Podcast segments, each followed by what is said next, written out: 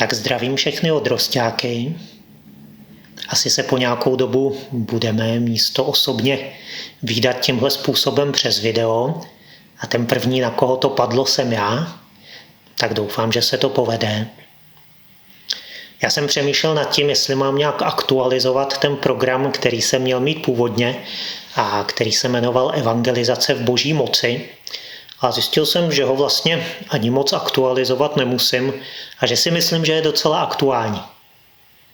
Chtěl jsem mluvit a proto taky o tom budu mluvit, o mém oblíbeném úseku z konce Markova Evangelia, takže ho přečtu.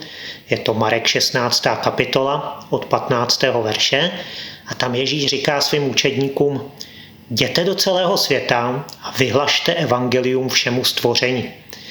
Kdo uvěří a bude pokřtěn, bude zachráněn. Kdo neuvěří, bude odsouzen.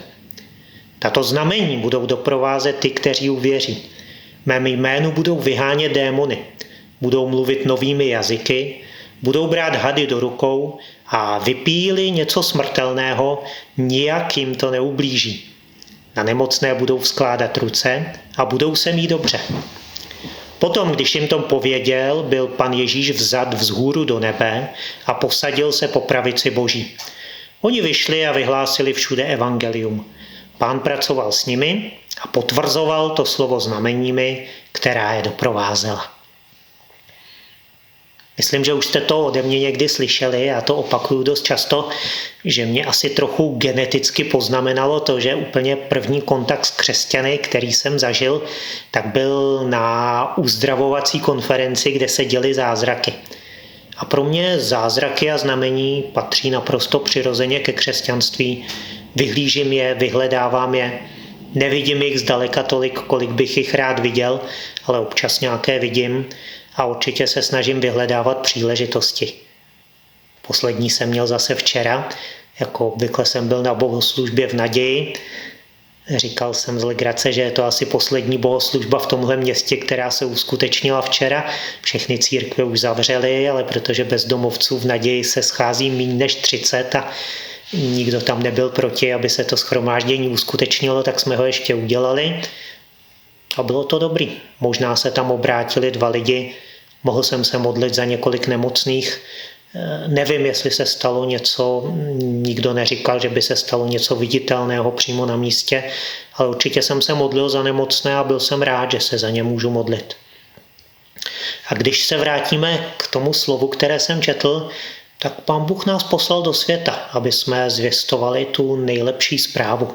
Evangelium o Ježíši Kristu, a řekl, že když to budeme dělat, tak můžeme naprosto přirozeně a samozřejmě počítat s tím, že nás budou nějaké věci doprovázet. A to jsou právě zázraky. Mluví se tu konkrétně o vyhánění démonů, mluví se tu konkrétně o uzdravování nemocných. A to jsou docela aktuální věci i pro ten čas tady a teď. A taky docela aktuální věc pro ten čas tady a teď, že si můžete všimnout, že je tam psáno, že když budeme tohle dělat, tak taky můžeme počítat s boží ochranou. Tady se mluví teda o těch hadech jedovatých a o tom, že vypijeme něco smrtelného. To bych zrovna nedoporučoval zkoušet brát do ruky jedovaté hady a pít jed, ale já si myslím, že to má naprosto obecnější význam, že můžeme prostě počítat s boží ochranou proti věcem, které se nám nějak snaží ublížit nebo nás nakazit. A to je dost aktuální, ne? Já se nebojím koronaviru. A nebojím se ne proto, že bych se cítil jako nějaký úžasně zdravý a imunní člověk nebo nějaký obrovský borec, ale věřím, že mě pán Bůh chrání a že mě chrání zejména tehdy, pokud mu nepřestanu sloužit a nepřestanu zvěstovat tu dobrou zprávu o Ježíši Kristu.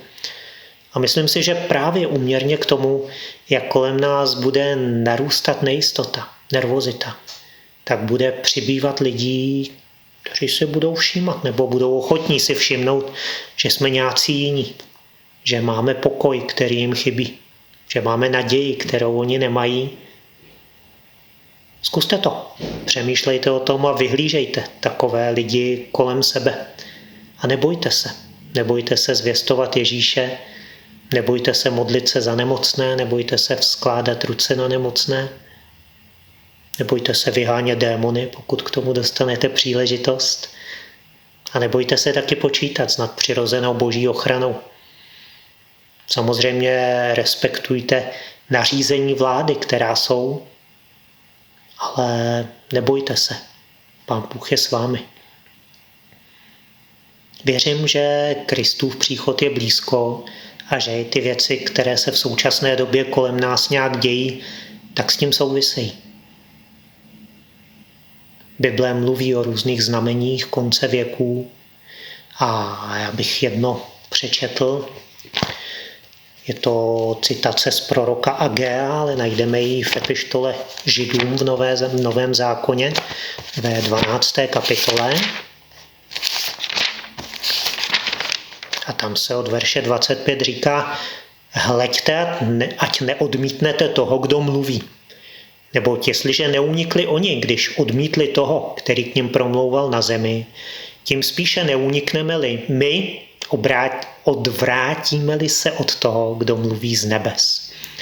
Jeho hlas tehdy zatřásl zemí a nyní zaslíbil řka, já ještě jednou zatřesu nejen zemí, ale i nebem.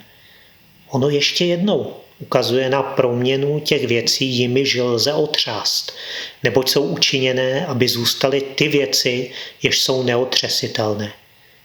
Projevujme proto vděčnost, že přijímáme neotřesitelné království a s ní přinášejme Bohu jemu příjemnou službu s úctivostí a bázní. Boží království je neotřesitelné.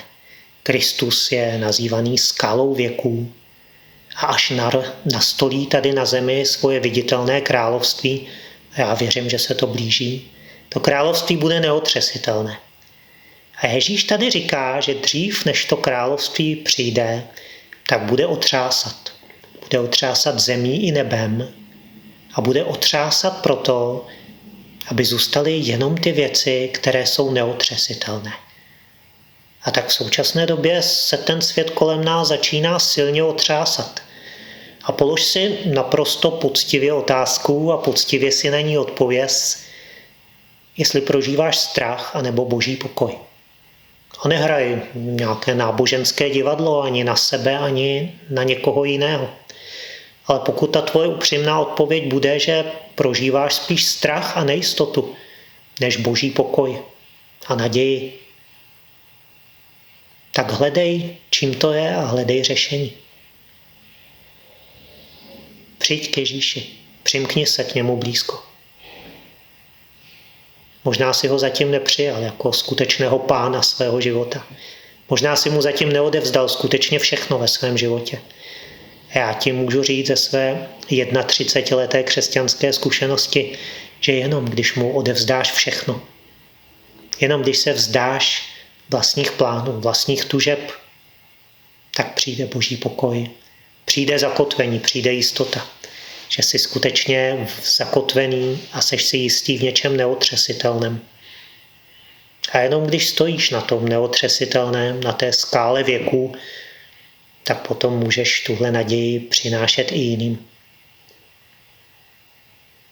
Pravděpodobně se mnohým z vás, zvlášť těm, kdo studujete vysokou školu a takových vás je na odrostě většina, teď docela uvolnil čas.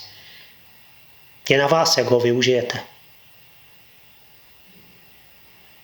Jestli budete hrát počítačové hry, jestli budete hltat nové a nové zprávy o tom, co se děje kolem vás, anebo jestli radši ten čas věnujete tomu, že se budete zabývat Božím slovem a že se budete modlit a uctívat Boha a hledat jeho tvář.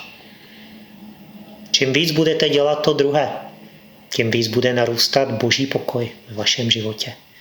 A tím víc bude možné, abyste byli tímhle zdrojem života, zdrojem jistoty a tím zdrojem té nejlepší zprávy o tom, že Ježíš zemřel za naše hříchy a vstal z mrtvých i pro lidi kolem vás.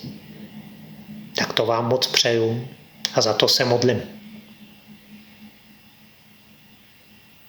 A já myslím, že tohle stačí, že už to nebudu rozmazávat víc.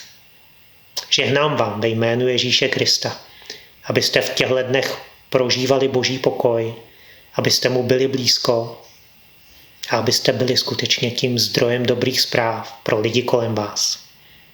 Pokoj vám!